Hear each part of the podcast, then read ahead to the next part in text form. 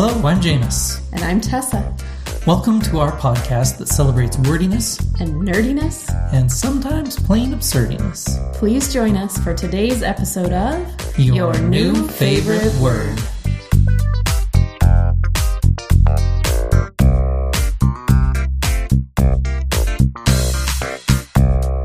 Hello, and welcome to episode 21 of Your New Favorite Word wanted to start out with some shout outs to some listeners who sent us some questions and information. First, listener Britton asks the all important question Where does the word cooties come from? In 1917, cooties was used as a British World War I slang word meaning body louse.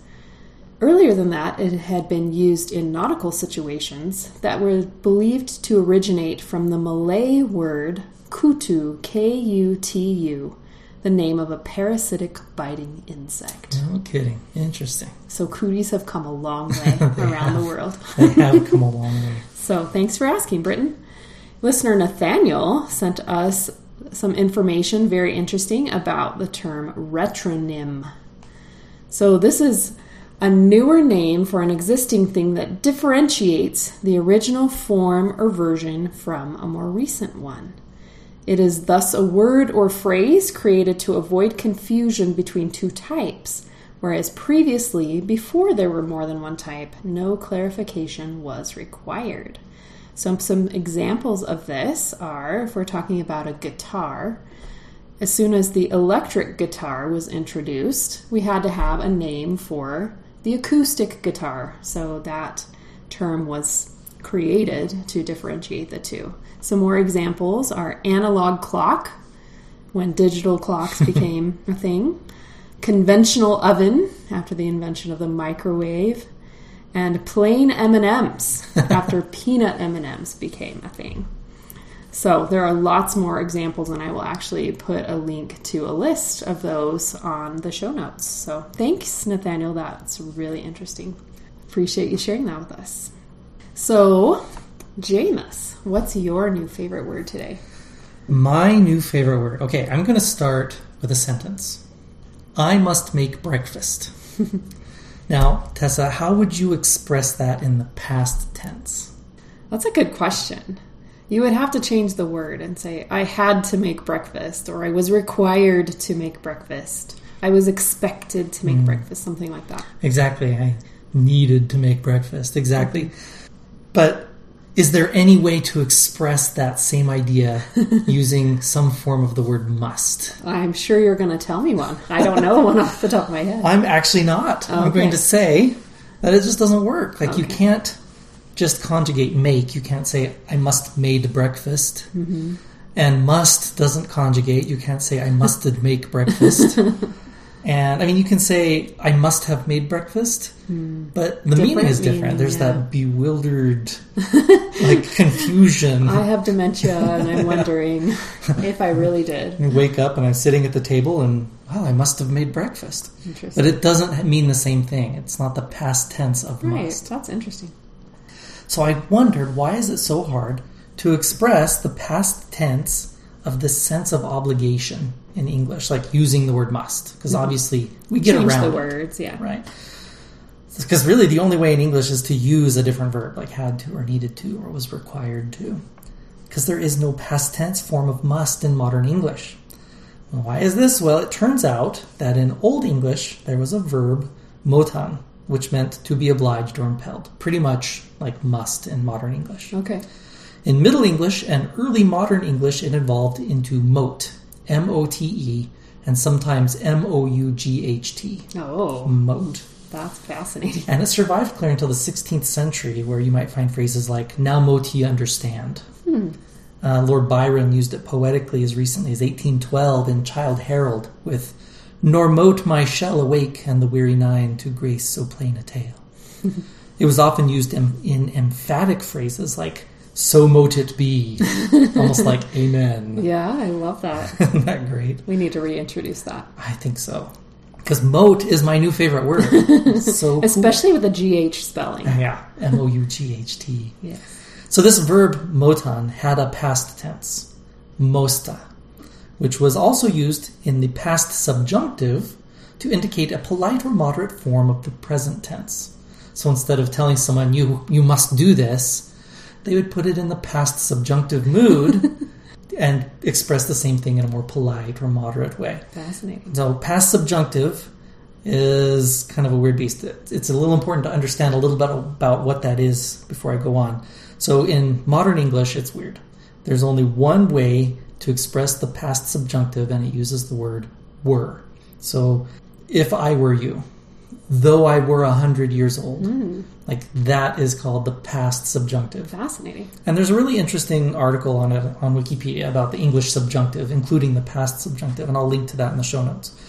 But if grammar isn't your thing, then at least remember this that the past tense of motan, the Old English verb that means must, was mosta, and this past tense form was sometimes used to express something in the present tense using this past subjunctive mood. Hmm.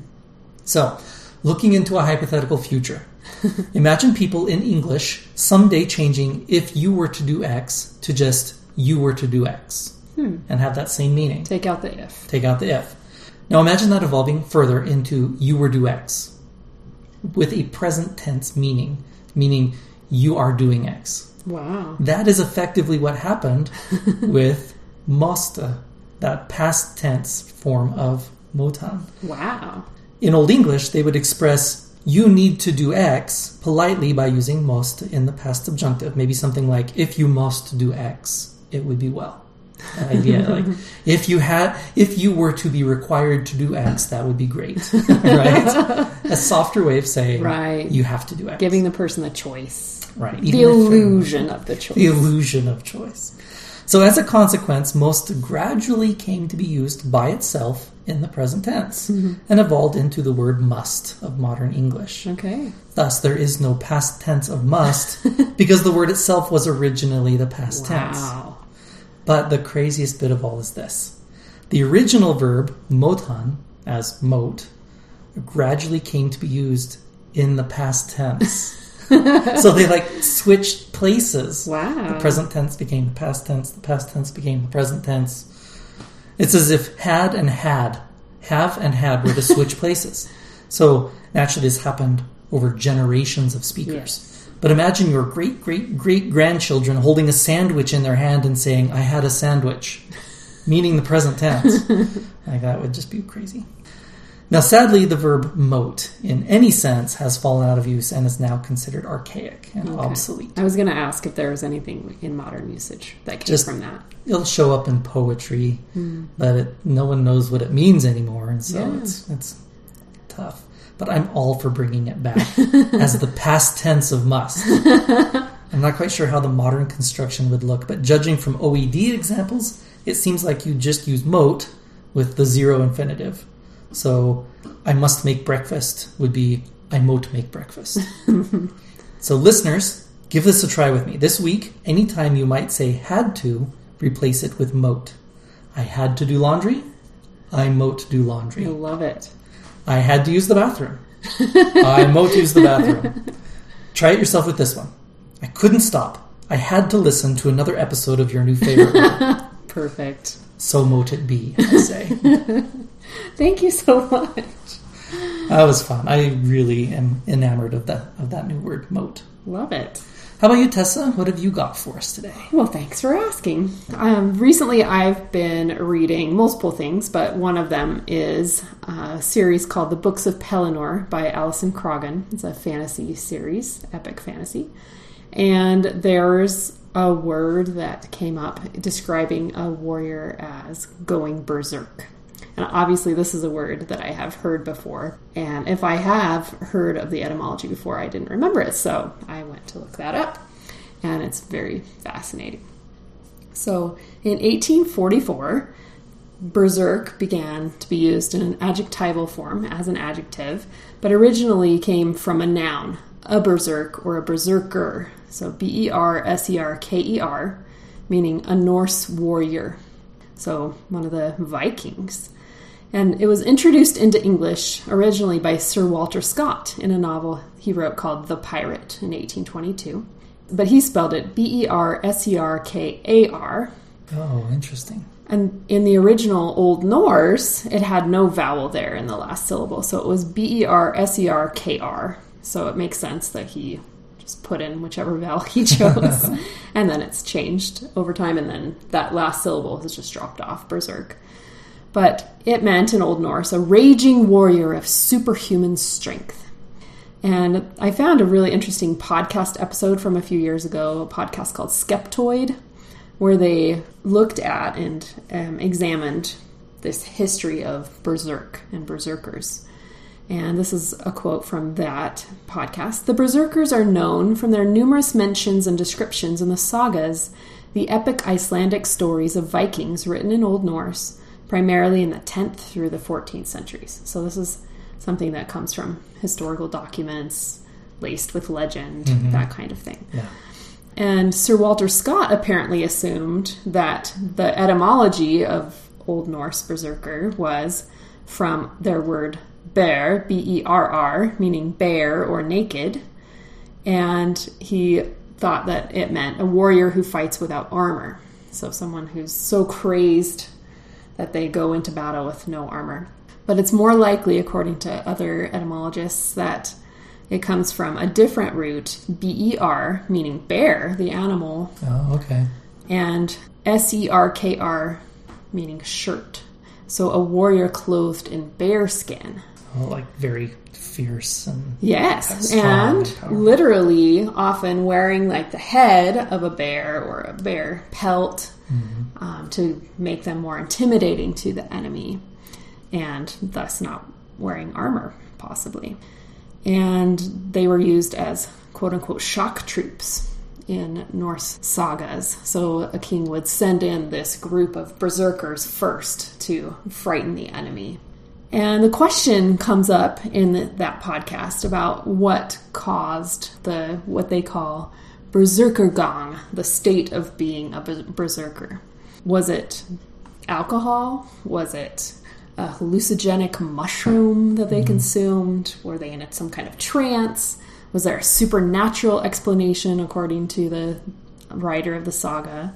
So there is some speculation that the idea of things like werewolves comes from this. But the podcaster that I'm quoting from here didn't go down that route and focused more on some of the other more natural explanations. And he said there's really no evidence that they used any kind of substance, a drug or alcohol, to obtain this state of berserk. And he said because it's described in the sagas as occurring spontaneously out of nothing. They didn't mm-hmm. talk about it being triggered by some kind of consumption of a substance. And then he said that his theory is that it's extreme PTSD response to the horrors of war. Oh, that would make sense. And he quotes Howard Fabing from a 1956 issue of the American Journal of Psychiatry, who said, Men who were thus seized performed things which otherwise seemed impossible for human power. This condition is said to have begun with shivering, chattering of the teeth, and chill in the body, and then the face swelled and changed its color with this was connected a great hot headedness, which at last gave over into great rage, under which they howled as wild animals, bit the edge of their shields, and cut down everything they met without discriminating between friend or foe. When this condition ceased, a great dulling of the mind and feebleness followed, which could last for one or several days the podcaster was quick to point out that this is not your average response in PTSD, but that it could be a very, very extreme response. And that was what he gravitated toward as far as an explanation. Yeah. He, okay. Yeah. And so, some other cultural terms that are kind of similar to this idea of berserk are amok, as in to run amok, A M O K. The OED says that this comes originally from Malay, the Malay okay. language, A M O Q. Um, elsewhere, it, I've seen it spelled A M U K as the Malay word, so who knows what the traditional spelling is. But an adjective meaning engaging furiously in battle, attacking with desperate resolution, rushing in a state of frenzy to the commission of indiscriminate murder, applied to any animal in a state of vicious rage. So originally in their language, it was some kind of animal response. But um, at one time, the Portuguese in the 1500s occupied Malaysia and that area, and they have writings that attribute this kind of a mental state to people. And they came up with the word amouco or amuco in Portuguese, meaning a frenzied Malay. So someone who went berserk and went out and was going on a spree of killing people.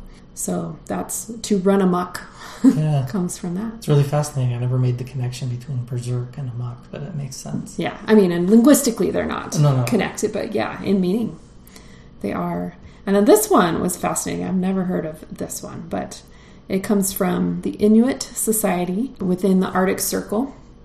So it's a concept called Piblokto, P I B L O K T O, or sometimes spelled Pibloktok, P I B L O K T O Q, also known as Arctic hysteria. Hmm. So, this is a syndrome that's been described as happening among these people, and it's considered to be a culture bound mental state, meaning that it doesn't occur in any other cultures, although it has been recorded. A group of sailors that were stranded above the Arctic Circle have reported something similar to this. The traditional explanation of it is that it's possession by an evil spirit, but it's today described as an abrupt dissociative episode or a culture specific hysterical reaction, especially in Inuit women who may perform irrational or dangerous acts followed by amnesia of the event. Wow, fascinating. Yeah. And some people speculate, there's no knowledge of its actual cause, but some speculate that it could be attributed to lack of sun, to extreme cold, and the desolate state of most villages in the region. A reason for this disorder present in this culture may be due to isolation of the cultural group. And someone thinks that it could possibly be linked to a vitamin A toxicity uh, based on their diet. But others question if this is actually a phenomenon in and of itself, or if it was possibly a reaction of the native women to exploitation by European explorers who were the ones to document most of the cases. So there is some question about is, if it, is it actually a mental state, a mental disorder, or is this something that was just another type of PTSD or something like that? Mm-hmm. And then finally, the word frenzy is related to all these. And this comes from the mid 14th century. Delirium or insanity was the meaning at the time, which came through Old French from medieval Latin, phrenesia, which came from phreneticus, and then you can hear the word frenetic in there, which also comes from that root. And this was borrowed from Greek, frenetikos, with the root phren, meaning mind or reason, and itis, inflammation. So, an inflammation of the brain. So, frenzy, frenetic, and frantic all come from this That's source. cool. Yeah. So, this idea that it's based on a physical inflammation, that's fascinating to me. Yeah. So, and then just the final word I wanted to say about that was it's interesting how the original meanings of all these were very severe, very violent, um, involved hurting people. But in today's usage, they've become more generalized and can be used in a much, well, much less violent meaning, such as frenzy being a mania or a craze, yeah. Berserk meaning unrestrained, as with enthusiasm or appetite, and then amok meaning in or into a jumbled or confused state or a state of extreme activity. So a lot less violent and not involving murder or mm-hmm. weapons, things like that. So A lot more even keel kind of feel Yes. to those. Yeah. That's So- interesting. Yeah. So I will include some links to some of those interesting articles in the show notes, and that was my favorite word this week, berserk, and then some related words. So Thanks, Tessa. That's really fun. Thanks for sharing that. And thanks to everyone for tuning in this week. We hope you've come away with some food for thought and a new word or two for your vocabulary. Please, please, please drop us a line and let us know what's your new favorite word.